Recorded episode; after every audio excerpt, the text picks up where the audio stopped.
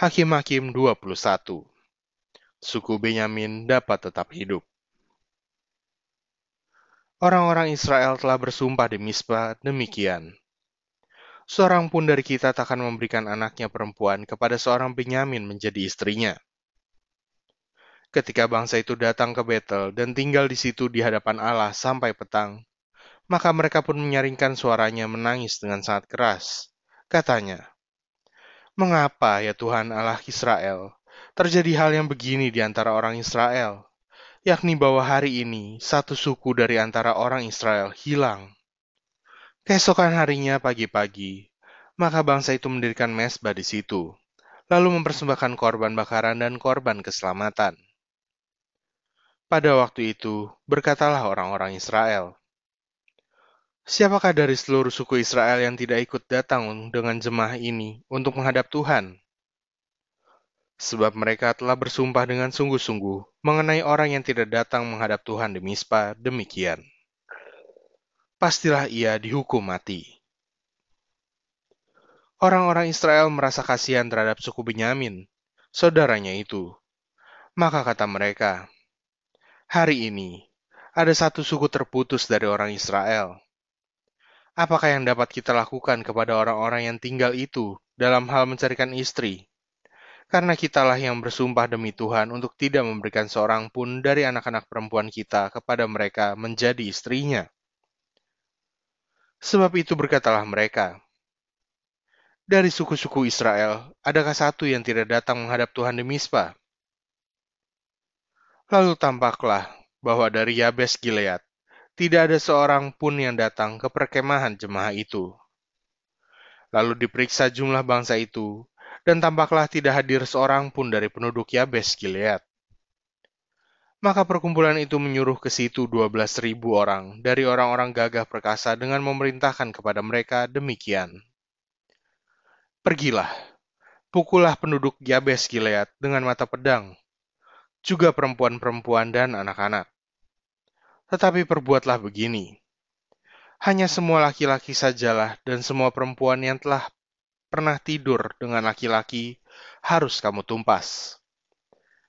Mereka menjumpai di antara penduduk Yabes Gilead 400 orang anak gadis, perawan yang belum pernah tidur dengan orang laki-laki. Lalu gadis-gadis itu dibawa mereka ke perkemahan di Silo di tanah Kanaan. Sesudah itu, segenap umat itu menyuruh orang membawa pesan kepada Bani Benyamin yang ada di bukit Batu Rimon, lalu memaklumkan damai kepada mereka. Pada waktu itu, kembalilah suku Benyamin, dan kepada mereka diberikan perempuan-perempuan yang telah dibiarkan hidup dari antara perempuan Yabes Gilead. Tetapi belum cukup juga jumlahnya bagi mereka. Maka bangsa itu merasa kasihan kepada suku Benyamin, karena Tuhan telah membuat keretakan di antara suku-suku Israel. Kemudian berkatalah para tua-tua umat itu, "Apakah yang dapat kita lakukan kepada yang tinggal ini dalam hal mencarikan istri?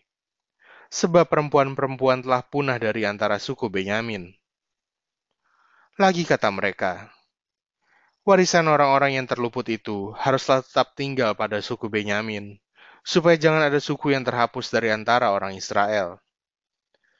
Tetapi kita ini tidak dapat memberikan istri kepada mereka dari anak-anak perempuan kita."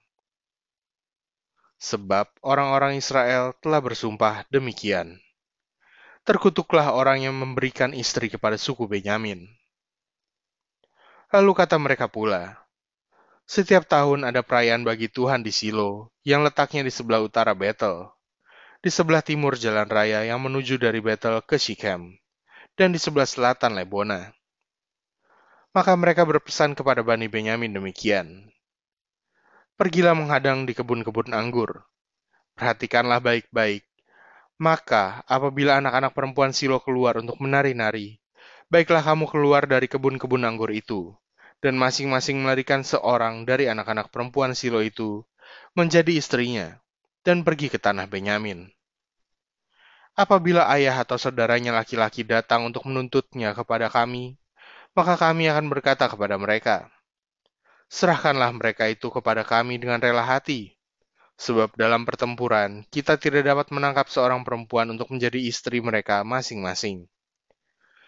Memang kamu ini tidak memberikan anak-anak gadis itu kepada mereka, sebab seandainya demikian, kamu bersalah.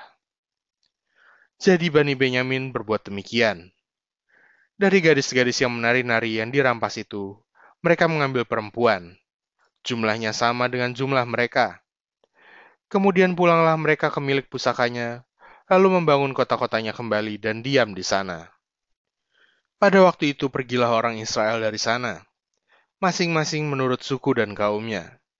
Mereka masing-masing berangkat dari sana ke milik pusakanya. Pada zaman itu, tidak ada raja di antara orang Israel. Setiap orang berbuat apa yang benar menurut pandangannya sendiri.